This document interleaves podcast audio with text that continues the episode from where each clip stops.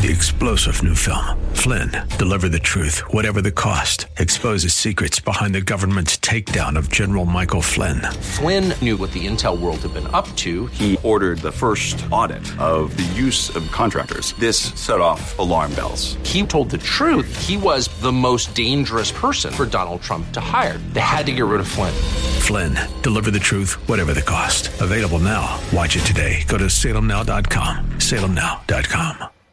Thank you for joining us today for On the Road with Jesus, hosted by Rhody Fisher.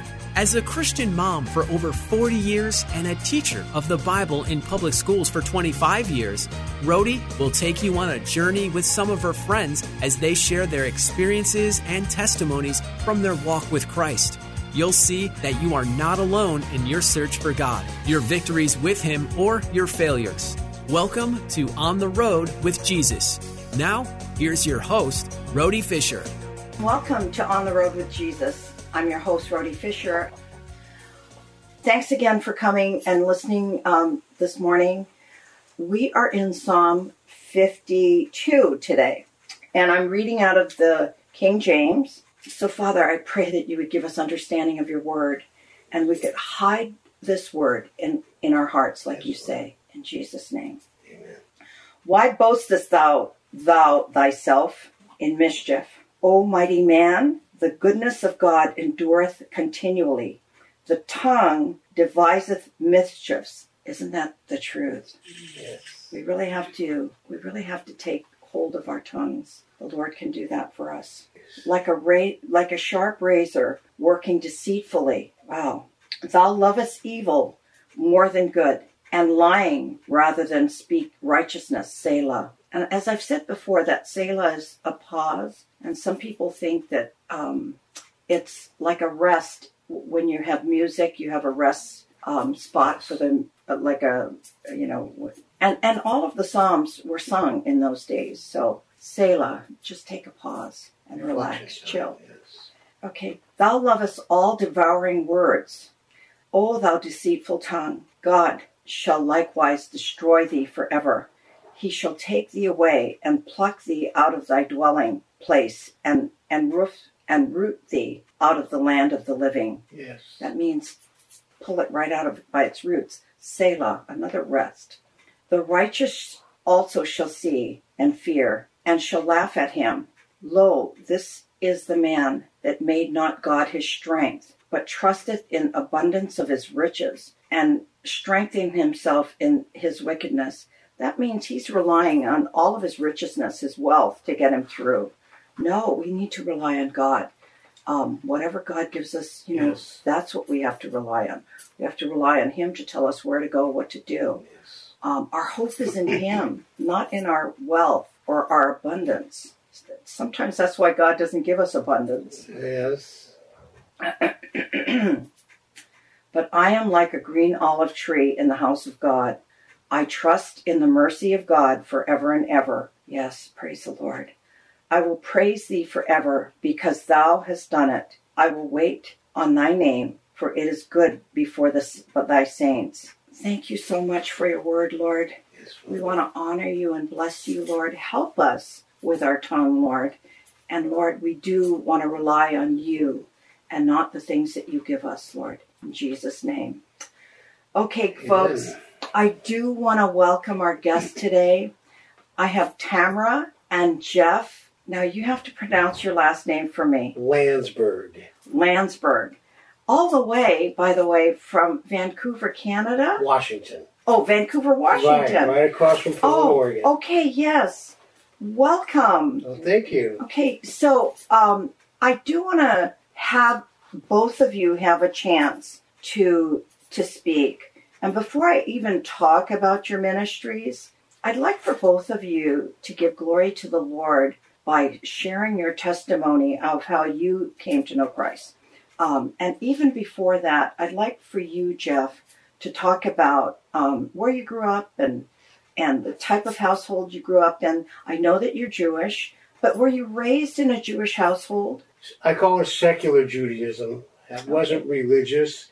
But yet my mom would honor certain traditions, Mhm. like we would do a Sabbath uh, dinner on Friday nights. Mhm. But we didn't go to uh, temple except on the high holy days, kind of like Christians who go on Easter and Christmas. So on the whole holy days, we would go to temple, and um, it was just you were Jewish because You know were what we call Jewish. that, right? What's that? We call that CEO Christians. They're they go to church on Christmas and Easter only. Mm, So so CEO That that's makes it. sense. That's it. Chris, Christmas and Easter only. It's sad. But okay, so you you didn't go all the time, but you were brought up in a Christ, in a in a Jewish. Um, and, and I went to Hebrew school and had a bar mitzvah at 13. Um, and so I was around some of it, but not really taught what it meant to be a, a Jew or a Hebrew. I didn't know what it meant to be a Hebrew until I read the whole Old Testament. And, and when I read the whole Old Testament and then came to the faith in Jesus, then I understood what it meant to be a Jew and a Hebrew. okay, so um, now let me back up a little bit. Uh, how many children were you in your family? Three, and I was the youngest. You're I was. Uh, my brothers are nine and eleven years older than me, so I was kind of a uh, uh, afterthought, and ended Okay. up being born a couple months early back in 1950. Mm, um, I was in an incubator for two and a half months before I was Oh, allowed to go home. Okay, now um, and this was also in Washington. No, that was in Boston, Massachusetts. Okay, so My you're, parents moved out to the West Coast here to Anaheim um, in 1965. And uh, my brother was off in Vietnam at that moment, and we moved out here to the West Coast, stayed in Anaheim for about six months to a year, and then we moved up to West Los Angeles, where I was raised till 92 when I moved. okay, so tell now you you grew up in Boston. You moved out here when you were older. Yeah, I was a I was a kid. I was uh, well, 65. I was in fourth grade, third grade. Okay, and so you graduated from high school here in Anaheim. No, I, I we moved up for we were only here for about six months. Then we moved to West Los Angeles, Okay, and I graduated from high school in West Los Angeles. Went to college at Santa Monica College. okay, and then where when do you accept Jesus as your savior, and how did that happen for you? Well, I lived a life of a heathen. I was uh, only involved, only wanted sex, drugs, and rock and roll. I was in a very, very popular band that was number two in Los Angeles, next to Van Halen. Uh, we were both big popular club bands at the time. Uh, God had his hand on me, though, because if he knew if I had made it, I would have been dead. I would have OD'd. He never let me get to that point. Very, very close. So I grew up in Los Angeles around uh, the late 60s. The draft ended the year I turned 18. So I was kind of at the bottom of the hippie era and the, and the anti war era. Um, and that's all I did. In 1989, I got arrested uh, for attempt to distribute narcotics. And that's when God started opening my eyes to Him. Um, the day I got bailed out, I called a friend of mine, uh, Eddie, and uh, he had gotten clean and sober a year before I did. And I asked him, What do I have to do? So I started attending 12 step meetings. The judge saw that I was clean. He gave me a break and said, Just keep doing what you're doing. And I never went back to drugs and alcohol. And through those 12 step meetings for the three or four years between 89 to 92, um, he kept revealing himself to me. He kept revealing. I started believing that there was a God. I also knew that there was evil. One thing that my parents didn't were naive about, I had asked them when I was young, "Who's this Jesus guy?" And my mom would say, "Oh, he was just a good teacher." And I thought that was interesting. As I got older, I couldn't ask her because she had passed why she thought he was a good teacher. Um, and then I remember asking, you know, there's no Satan. I was told there was no evil in the world, but then when I'm reading the Old Testament, I find in Job, but I had seen evil. I had been around evil. Okay, let me just stop you for a minute Sure. there, Jeff. Um, you're reading the Old Testament. What what caused you to begin to read the Old Testament? Is it because of the twelve step program? That's how it started. I, I moved up to the Northwest and uh, to Portland, Oregon. I met my wife to be there. I was in a clean and sober blues band, and we played clubs. And after we were done playing, we would go to uh, the coffee shop and eat the 24 hour coffee shop. And she was a waitress there. I never dated a waitress before, but we started talking. She gave me her number. The first week I called it, it was the wrong number. I came back the next week and I said, You gave me the wrong number. She goes, Oh, okay, here's the right number. And, um, and long story short, we started dating. We ended up moving in together. And then she started telling me, so she's my spiritual mom, she started telling me um, about the end of times. And I said, Well, that's a bunch of malarkey. And she goes, No, it's here in this Bible. She pulls out this dusty old Bible and she says, It's here in the book of Revelation. So she hands me this Bible. I'm going to read that. So I start reading through Revelation. Of course, without the Holy Ghost in me, I had no understanding of what was being said. And I thought, man, I don't understand any of this. But God laid this heart on me in my mind, I thought, read the Bible from page one. I want you to read my word from page one. And I knew that the Old Testament was the Jewish part. So I said, okay, I want to know what's in this word. And I've heard all these men speak about God's word, but I didn't, I wanted to know for myself. So I started reading in page one. I started in Genesis. Again, when I got to Job, I started realizing there is a Satan. As I've seen a lot of evil, I've seen people possessed, I've seen people morph during my lifetime, and and so it kept opening my eyes we were going to get married, but God kept holding it up. We got in a car wreck, everything got held up. Her mother had passed away, and we went to the funeral. And the gentleman doing the funeral, Jack Mount, was a missionary who is now here, but he was a missionary in Iran for 10 years before the Shah overthrow. Well, she goes up to him and she goes, Would you marry us? And he goes, Well, I'll come talk to you about it. So he started coming to our house once a week, trying to quote disciple us and counsel us on on the Christian marriage. And he would pray. At the end of his prayer, he'd go in Jesus' name. And I would say when he left, I go, "Why is he going to use that Jesus name for? Who's? I don't know who this Jesus guy is. I know who God is. I believe in God, but I don't know who this Jesus guy is." But he kept diligently coming to our house, even though he was being counseled not to go into our house because we were sinners. But he can't, he was diligent. Well, I got through the whole Testament. It took me nine months to read it, like a baby being born.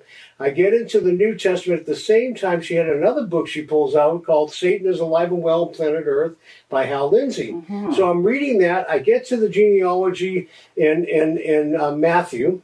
And and right and I'm reading at the same time Hal Lindsey's book and he go he says why don't you accept Jesus Christ as your Lord and Savior right now and I'm reading the genealogy and I go yeah Jesus is, is the Messiah. Why are the Jews so blind?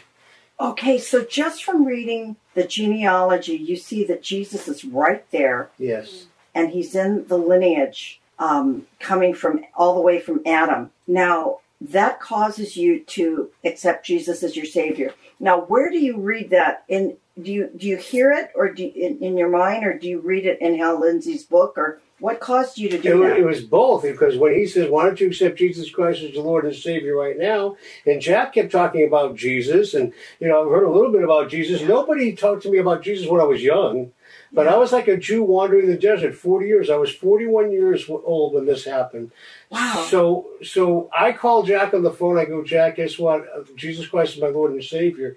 And he, his wife said he jumped eight feet out of his chair. Wow. So now we changed. Everything changed. The next night or two, um, we we ended up not sleeping in the same room anymore. You know, we had a house, we had a business together, we had children in the house, and we stopped. Okay, you had children already together. She had three children. Oh, she had three children. Okay, so um, so you you guys separate.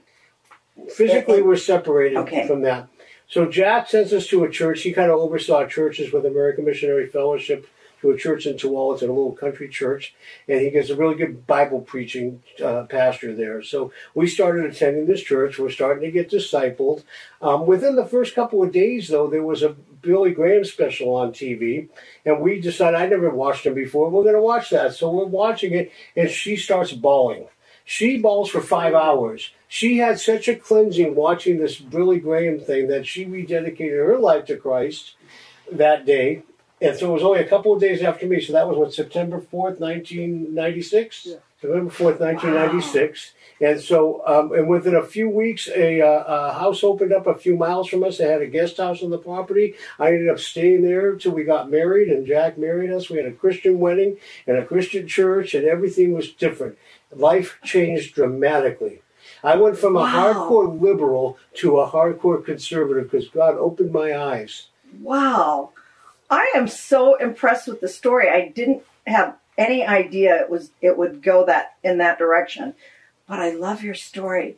Now, fill in some of the gaps for me. Um, I Tamara, I Tamara. Tomorrow. I'm sorry. I have a I have a niece named Tamara, Tamer, and I have another friend named Tamara. And now you're it just confused me a little bit. But anyhow, I, I'd like to hear where you grew up and were raised, and how did you accept Jesus as your Savior the first time around? If you could, if you could just fill us in, um, and then bring us to. Now we already know that you've rededicated yourself. So um, you're you're growing up and being raised where? I grew up in a small town. I grew up in St. Helens. Oregon. I think you might need to talk up just a little bit. I grew up in St. Helens, Oregon, small town 30 miles outside of Portland. Okay. And I was a, a competitive swimmer and very athletic as a child. And for 10 years, I swam competitive. Oh. And we set um, many records. And it was exciting. My family was prominent in St. Helens. We did a lot of sports. Uh, my grandmother, she was nine years old. And she came down to visit from Portland. And I was Okay, your grandmother went to visit you when she was 90? when I was nine. Oh, when you were nine years old. Okay. Yes. I had uh, been very ill with kidney failure. hmm And despite all the uh, sickness, when afterwards she came to me, I had been sick for a long time with uh, a lot of kidney failure problems and whatnot. And she came to visit me when I was nine years old. I had asked her. I had an experience. I was in the hospital for two weeks. And I met a man over a green little green pasture with a little bridge. And I asked her, who is this man? I saw this man and everybody was so young and beautiful. Who is this man? And she, he told me I have to go back.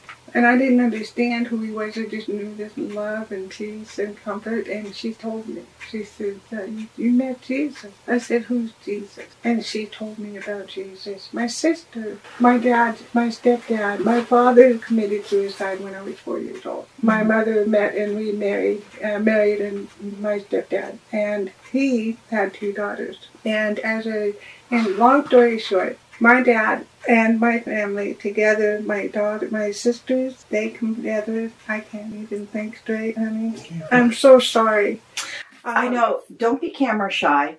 I know that it took me a little bit to get used to the camera. Just pretend it's not there, and just talk to me. So, so Grandma asked me about my vision, my dream, where I was, what happened in that, and I ended up sharing with her everything. My sister was born um, with three fingers and no elbow. She was born with um, scoliosis and whatnot. And so when Grandma told me about her, she said that she, when we go to heaven, if she accepts Jesus into her heart, that she would have hands. And I just vividly remember looking up and saying, hands like this? And she said, yeah. And at that moment, I knew who Jesus was because I had a personal visit with him personally at a very young age.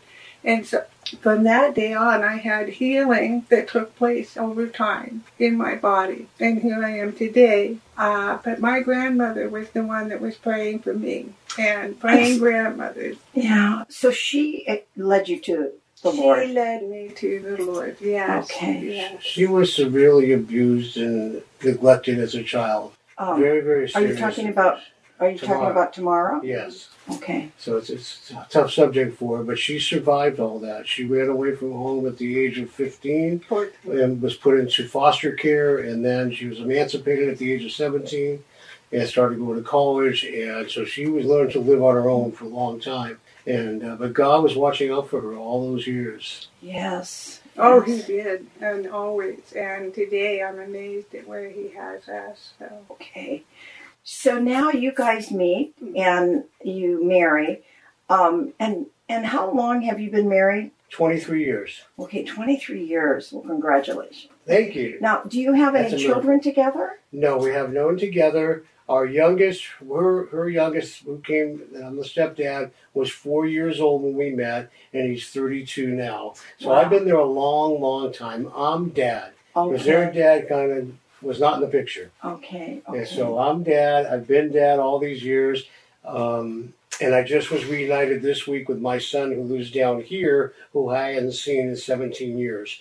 And we uh, actually connected a couple of days ago. Now, this is your son. My, bi- my biological son from my first marriage. oh, okay. So you were married before um, Tamara, Right. and and you had a bio- biological son. And so, how long have you gotten together now? Just recently? Yeah, my son, I, I lost contact with him when he was 15. Mm-hmm. I kept trying to get contact with him, but he was kept kind of from me. And um, unfortunately, tragically, his mother uh, died um, from a drug overdose. And I got a call from my nephew, and he connected me with my son. This is about four years ago.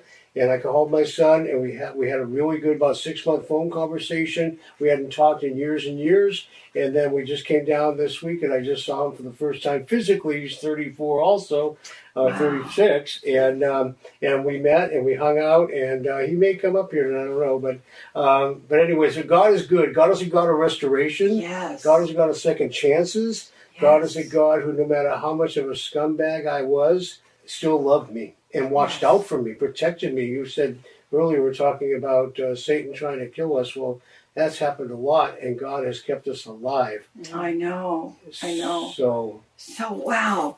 Now, um, at the time that you guys get married, so 23 years ago, what do you do for a living?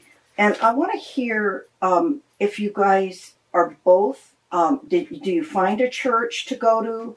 Um, do you get into ministry? Are you maybe teaching Sunday school? What do you guys do? Um, maybe for the Lord, not because you have to, but because you love Him so. But so tell me what kind of work you do, and also what what kind of ministries you guys get involved in. You want me to talk? Yes. Okay. When we first became believers, um, we started leading youth groups right away. We were living in, um, in in kind of a in the, in the town in an urban area, and we would get all these kids would come over and they would want to go to church with us because our kids were starting to to to preach the word and let people know the truth. And so these kids came from drug addict houses, alcoholic homes. They wanted to go to church. We put on big youth plays and in this little country church. But then the people going to the little country church um, started getting nervous that these street kids were going to influence their goody kids. And they wanted us to no longer bring these kids to the church. They wanted to have youth groups in our house and keep them separated. And so we started doing that for a while. Um, and so that grew until some people came against us and, and, and it broke down and we had a church split. I mean, many, many things happened. We found out the pastor who was discipling us was also praying against us getting married because he didn't believe in second marriages. And so half the church split over, and we got involved in a church split our first six months, unfortunately. But it was spiritual boot camp. That's what God was putting us through. Fast forward to many years. So we, we were doing Passover services for churches. We've been leading youth groups. We taught Bible study. We kept growing slowly um, over the 23 years that we were, 26, five, four years that we were born again. And the last year is when our ministry really, God started shaping our ministry and saying, This is what I want you to do. I want you to go out and speak the word. I want you to give your testimony of how God saved you from the from how how, he, how I saved you from the pit, and and and give people hope and let them know that God is not mad at them, that God loves them, and the hope is in Christ Jesus, and that brings hope and peace in our hearts. Through that, our business now, we've been in a few different businesses. We own a bridal shop in Vancouver, Washington called Beyond the Veil Bridal. Because Jesus tore the veil, right? We get to go beyond the veil. So it's Beyond the Veil Bridal. It's a retail store. We have a website at beyondtheveilbridal.com. But the main thing, it started as a ministry, and God had a bigger picture. And so we had a little tiny store. Now we got a big store, it's beautiful. She is just a decorator, amazing. And part of our ministry, you talk about the ministry part. I don't believe that. I believe that every girl grows up dreaming of her day when she's going to be adorned in her wedding dress. I don't believe that any girl should be deprived of her special day. And when her special day comes and she is embraced in all elegance, and her groom sees her walking down the aisle, and his heart pitter patters in that loved embrace, and nothing is more precious than holy, holy matrimony. Mm-hmm. So if a woman and a, a couple, if they are having struggles and they've gone through some drug rehabilitations, what have you, maybe they've lost their home through a fire, these recent fires, young girls in their proms, quinceaneras, what have you. That's where Jeff and I step in. That's where we are today. We've been blessed with the opportunity to extend those blessings and to help complete those dreams and visions. And by donating dresses to them. So That's- that's you sell wedding dresses, Yes. But you hear about a bride that's struggling to even purchase a, a dress, and the Lord says, "Okay, open the door for this bride to have a wedding dress free of charge Right. from you." And oh wow, We get to bless the marriage that way. And, um, you know, maybe they come referred by a pastor or a social service agency. Um, we were both, you know, five, six years ago, were involved with transitional hou- uh, housing and rehabilitation homes for uh, uh, drug addicts, people coming out of jail. Um, I was the director of a men's home. She uh, was very active at a women's home called Gates of Grace, where she would go and minister to the ladies and help encourage them. Um, so uh, through that, we realized that there was people who were really struggling financially. Maybe they lived together for years. Maybe they were on drugs, but now they've given their life to the Lord, and they're coming up and they're working with the pastors, and their lives are changing, and they want to get married. They can't afford the dress. That's mm-hmm. where we're going to step in and give a dress. Or- beautiful. we had a homeless prom girl who the teacher called us. Go, I have this girl. She's a straight A student. She's homeless. She doesn't. She's embarrassed to come in, but she really wants to go to the prom. Can you help her? And we sent her just whenever you met her. Never saw her. You see, we've been homeless. Yeah, We've walked that road. We know. We've got off the path, the narrow path. that's the big. And as a result of our own lives having gone down that path and experiencing that and knowing what it takes, this trials, the tribulations, you know, all the revelations involved in that, when God reaches down and He touches you, He touches you. Boy, Yes. He picks you up where you are and puts you where He wants you. And that's where we are today. Wow, that's a beautiful Amazing story. things have happened. Um, tell us another story of um, someone needing a, a dress and maybe maybe something recent, and and then you were able to provide that. Give us a little bit about the background without giving her name out, and how that all came to pass. Maybe through a pastor or something. Well, we've had a few of those, and we even had some. Uh, for example, there was an evangelist who uh, I'm not going to give out his name, so I don't want to bring any embarrassment. But um, they struggle; they don't have a lot of money, and they had a, a, an event to go to. And this little girl came in, and we dressed her up like a little princess. We gave her like a flower gold dress, and made her made her so happy. She even wrote us a video, made us a video to thank us for helping her. So we we help ministries. So the whole idea of Beyond the Veil Bridal is not just for us to make a profit; it's to give to ministries and support ministries like uh, like Pastor uh, Milton Alvarez, who's um, been guiding us a lot as our mentor in ministry and helping us guide. We also do warrior worship. We have a very powerful worship team, um, and we believe in deliverance and healing ministry. So we have that side going also besides the, the bridal shop ministry too. So we believe that uh, God wants to set people free. And people were in bondage, and, and, and the Lord did that. One thing I wanted to step back on six, seven years ago, eight years ago, I don't remember it was, we were separated for a year. And uh, we were filed for divorce, and we were one week away from the judge signing the paper when she heard the voice of God say, Go home to your husband. I'm the one who left her. I was the one being selfish, and I was the one being stubborn, and I was the one being self centered. And she called me on the phone and she goes, You still want to go through with this?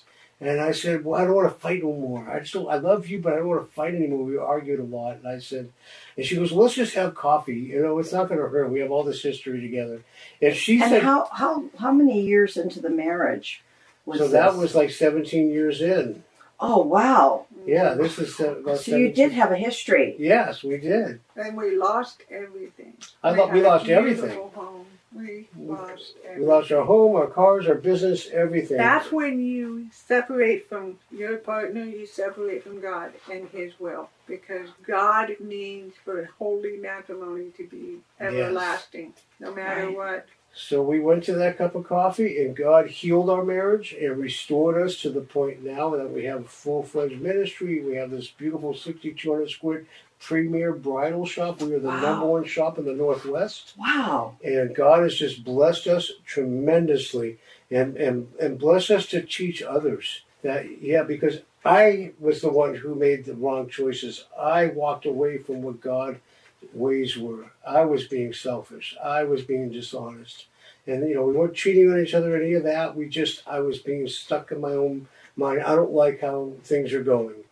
Instead of trusting God to take care of things. But God needed to humble me through that. I moved into that men's home, that traditional men's home, transactional men's home, and eventually became the director of it. Um, so God started chiseling. He had to chisel me. Sometimes God has to strip away everything Yeah. for you to see Him clearly again. Um, I, I, I can speak to some of that myself, um, but the show isn't about me today. It's about you too. Um, but God does take sometimes. Sometimes it takes for us to have almost nothing, or maybe nothing, um, and and then we realize that He He's really trying to get our attention. Um, I- read that scripture where about leaning on our our riches that He gives us, um, and I'll just say one little thing.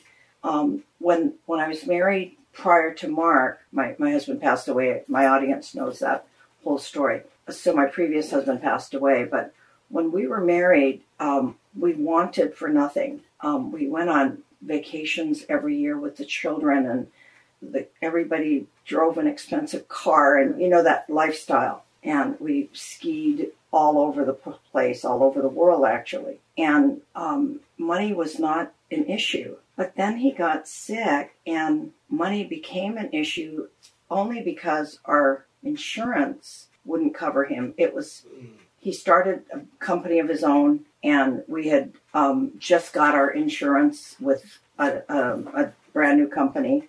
And before the 30 days, he got sick oh. really bad.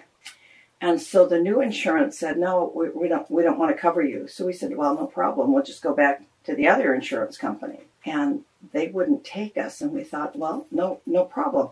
We thought he had just a bad cold and he was going into the hospital with a bad flu. Well, he had chiro, vi, viral cardiomyopathy. Hmm. And it's a virus that attacks your heart muscle.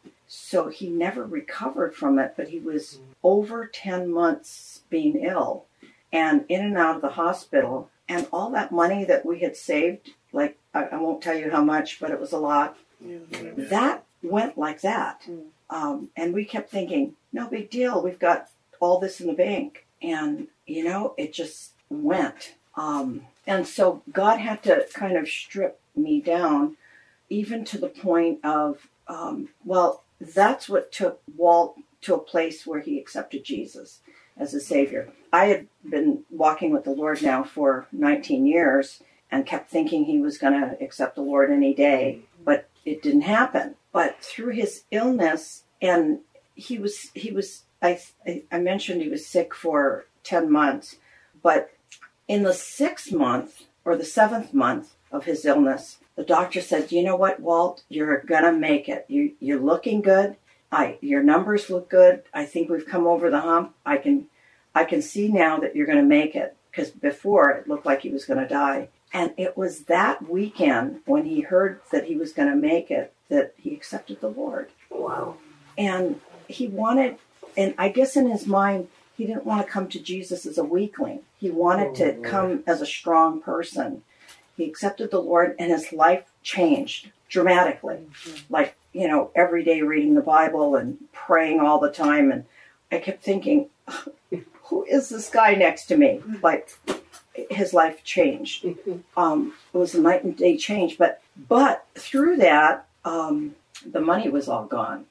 Um, and then when he died, you know, I had to sell almost everything to to get my kids through college and things like that. But you know, sometimes it takes a stripping down before we hear his voice. Yes. And and I I really you know when we're when I was reading the scripture today, it was really talking about you know the heathens re- relying on their wealth but I have to tell you, speaking from experience, you know, sometimes when you have so much, it's really easy to rely on things that God has given you. And, you know, um, not saying to the Lord, Lord, should I give to this ministry? You know, or somebody's calling you up and they need help. Um, how can I help them, Lord? Is this what you want me to right. do?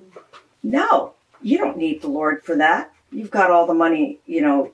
I'm not saying we're, we're wealthy. I'm just saying that for our way, standard of life, we had more than enough. And um, no, I didn't have to ask the Lord. I would just write the check and say, yeah, come on over here, here, take this. And the Lord taught me a lot through that. I, I am so frugal now.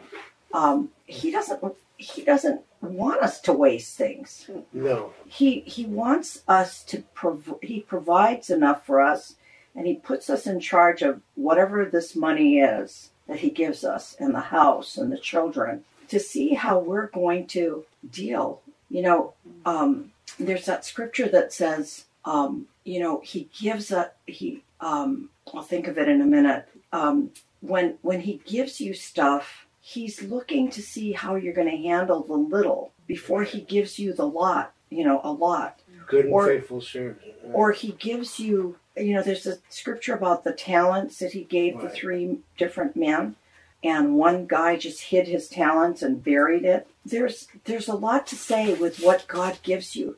He's expecting that you would be good stewards with everything he gives you. How you handle your children, how you handle your time, how you handle your money, how you take care of your car, how you you know just everything. Um, and I'm and I, may sound like I'm exaggerating, but no, um, we are so grateful for what we have right now. Amen. And I know that when I didn't lose everything, I mean, I, I still own the house that we were in, but I could have lost it. I was close to losing it. Um, but he took, you know, so much away, including Walt. I didn't expect him to go. I kept thinking, really, Lord, you, you took him too. It really broke me. But I would not trade those years for anything. And I'm sure you look back at your lean years as a real source of how you've changed, right? Yes. Oh, yes, mm-hmm. definitely. We lost everything: cars, house, uh, business, jobs, uh, marriage. Everything was taken from oh, me, and, and, it took a crushing, a crushing of my ego, pride, all of that before yeah. God started refilling it back. He had to empty me of me, of Jeff, mm. and fill me with Him with Jesus. That's still a process. It's ongoing. It's not been. I'm not. I haven't arrived there yet. No, you know, we have. We haven't either. But, but you know what? Um, it, it, boy, was that a learning experience. I don't ever want to walk down that road again. Amen. But it was down that road that I relied on Him. I waited to see um, what He wanted me to do. I would get my money, and I was working three jobs. Can you believe it? I I would get my money and I would say, okay, Lord, what bills should I pay today? And I would only pay those. And what do I pay next month? I mean, and the little that I had, he began to um, increase that. Amen. And um, he was waiting for me to say, you know, Lord, how, you know, because this is, I'll, I'll be honest with you. I loved the Lord through those years. I mean, I really did. But I compartmentalized God. Okay, God, you can have this part of my life. I I got this. You see this part over here? I, I can control. I, I know how to do this. But I'll let you take care of this. No, God wants the whole thing. Amen. And I have to learn that the hard way. And you guys did too. Oh yes. So now you guys are back together. Now, how long have you has this been? You, said so. We got back together about eight years ago. Okay. And, uh, and within a couple, two years after that, we opened up our first little bottle shop. God had a spot to open up. She saw an ad on the paper for a shop that went out. We purchased some products, and God had a much bigger plan, and it grew from a little, going to be a little thrift shop originally, and it grew. Now we're into a Class A bottle shop. That's just gorgeous, wow. beautiful experience. But the biggest part about that now is we have the freedom to go out and minister. We had uh, three salvations today at the church we went to. We had Yes. seven last week, and this is a small little church. Yeah. Our heart is for the lost. Yes. Our heart is to is to, to because maybe because we were so broken and lost, then we really can can, can uh, um, put ourselves in the shoes of those who are wandering in the streets. We were on Hollywood Boulevard yesterday witnessing and giving out tracts right by the Grauman's Chinese He Theater. takes our greatest weaknesses and turns them to our greatest strength. Yes. She I used to be so shy. there was a dominatrix, and she was whipping her her whip and standing there half naked, and I just thought I heard. Go give her a try. Okay. I walked right up to her. Excuse me.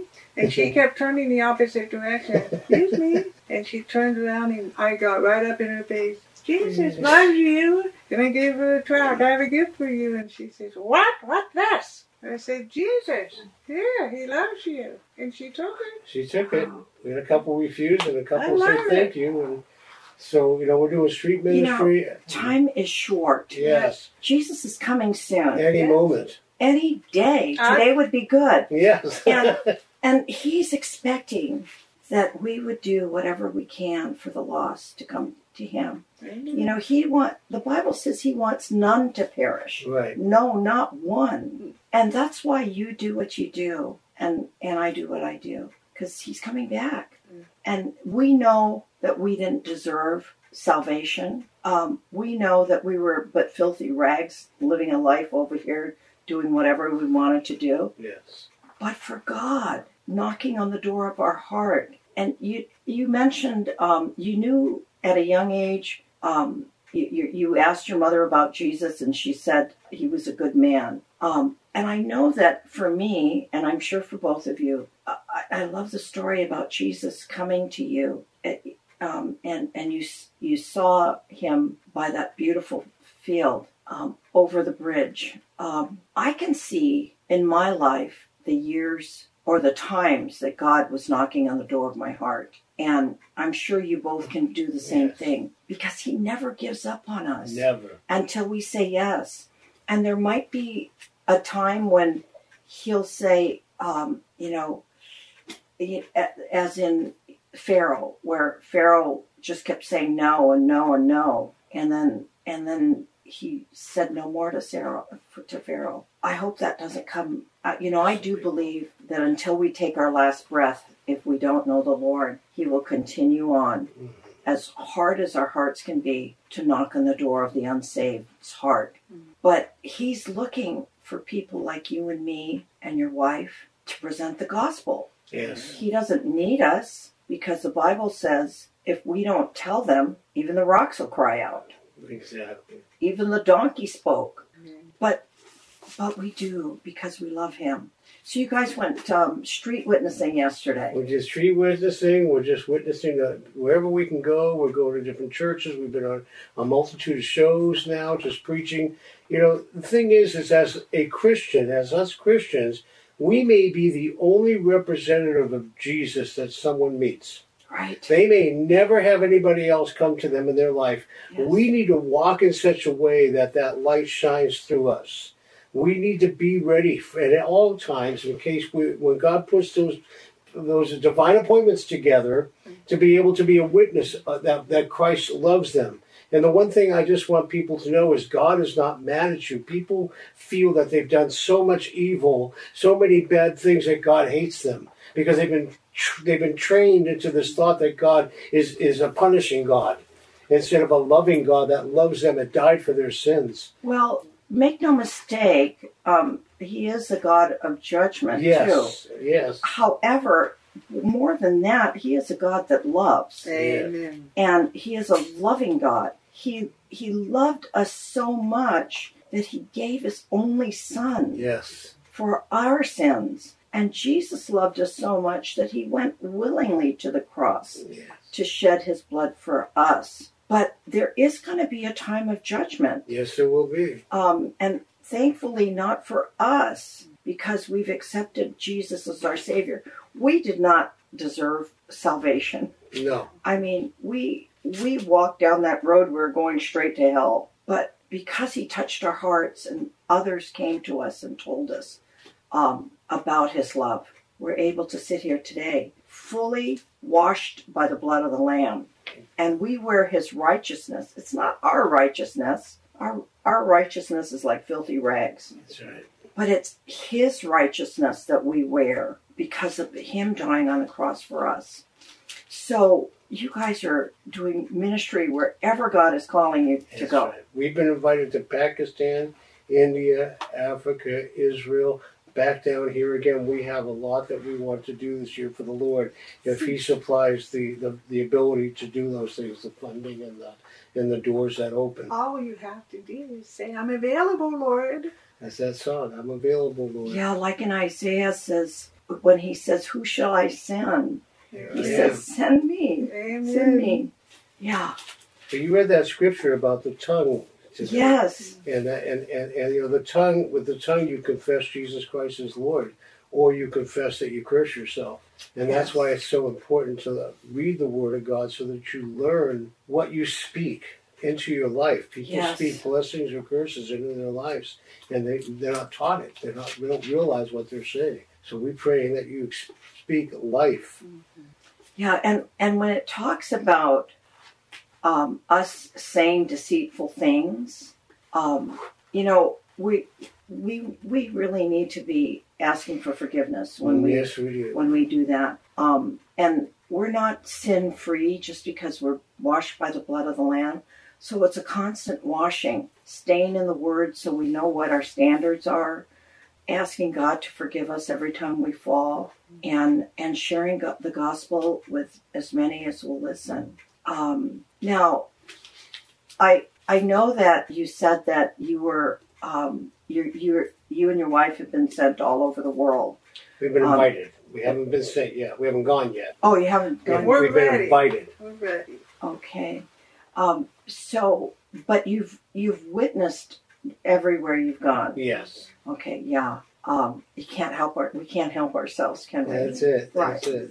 And, and the reason we can't is because we know where we came from, and we want everyone to know we were lost over here, and God found, you know, saw to it that we found the way. And and Jesus is the only way, the only truth, the only life. Yes. No man comes to the Father but through Him. Yes. and and he paid a big price for us and we're so grateful that he did Amen. i mean i know that um, as you've witnessed to other people you know that that there's a lot of other religions out there and they're striving hard and working hard to gain a place in heaven. Um, you know i'm going to just call them out. The jehovah witnesses they're knocking on doors. Are they doing it because they want you to be, come to know Christ or their God? Unfortunately, it's their way of doing good works to to get up the ladder so that they can make it to salvation for them. There is no working with our God. We work not because we want to gain heaven. We already gain heaven Amen. by being by accepting Jesus as our Savior, um, or the Muslims, where they, you know, they have to follow a scale, more good deeds than bad deeds, and even if they have more good deeds than bad deeds, they still might not get heaven because Allah can say to them, "Hey, listen, I know you got more good deeds here, but I don't really like you, so you're going to hell." Um, he makes that choice, not the good deeds and bad deeds, but these poor souls are striving hard. So you're presenting the full gospel to these people Yes. that are lost, whether it be at a church or on the streets. Well, I want to thank you both uh, for coming uh, today, and you've come such a long way. I am so glad you were able to finally, we were able to finally get together. Yes, amen. Um, but I'd like to speak to the person out there that um, just kind of happened on our radio program today, this podcast. And if any of this resonates with you, maybe you were homeless, you were homeless, maybe you are looking for a wedding dress and that's what caught your ear, or maybe you were um, thinking that you were a churchgoer or saved and and and wasn't, or maybe you had backslidden, um, or or never accepted God, didn't know who Jesus was, um, as in Jeff's case. I'd like to speak to all of you that haven't come to the full knowledge of Jesus Christ and Him dying on the cross for you. If this resonates with you and you would like to accept Jesus as your Savior today, I'd love for you to follow me in a very short and simple prayer and invite the Lord into your heart. He died on the cross for you. Um, on the third day, He rose again. 40 days later, He ascended into heaven. And during those 40 days that He was on this earth, after dying, thousands of witnesses saw Him. Thus, all the writings about Jesus being raised from the dead. But he died for your sins and mine and, and theirs. So if you'd like to follow us in a simple prayer, I'm going to say it and just say it after me, but mean it with your whole heart. God looks at the heart to see what's going on there. So here it is. Dear Jesus, forgive me of my sins, of the past, present, and future. Wash my heart as white as snow. I repent of all the things that I've done in the past and even today. Help me to turn from those sins and follow you. I accept you into my heart, Lord Jesus, as the Lord, as the Lord and Savior of my life. I will follow you for the rest of my days. In Jesus' name, amen. Amen. If you have said that simple prayer and meant it, give us a call here at Hope Radio, here in Corona, California, or write me at www.ontherhodewithjesus and let us know that you've accepted Jesus as your Savior. We'll send you a Bible if you need one, or you can go to his website and let him know. Um, that's Jeff Jeff's, um, what is your website again? BeyondTheVeilBridal.com. Okay. Thank you for joining us today on the Rhode with Jesus. We'll see you next time. God bless you. God bless you. And we love you. Thank you for being here today for On the Rhode with Jesus with your host, Rhody Fisher. Every week, you'll hear experiences and testimonies from her and her friends as they share their journey with Jesus you'll see that you're not alone in your search for God, your victories with Him, or your failures. If you have a question about today's show, email Rhody Fisher at rawfisher at ontherhodewithjesus.com. Spelled R A H F I S H E R at ontherhodewithjesus.com. Or leave a voicemail at 951 817 0094. That's 951 817 0094. On the Rhode with Jesus is sponsored by Global Expressions Language Project. Learn more at asquaredlamps.org. That's the letter A, squaredlamps.org. Be sure to join us each week at this same time for more On the Rhode with Jesus, hosted by Rhody Fisher.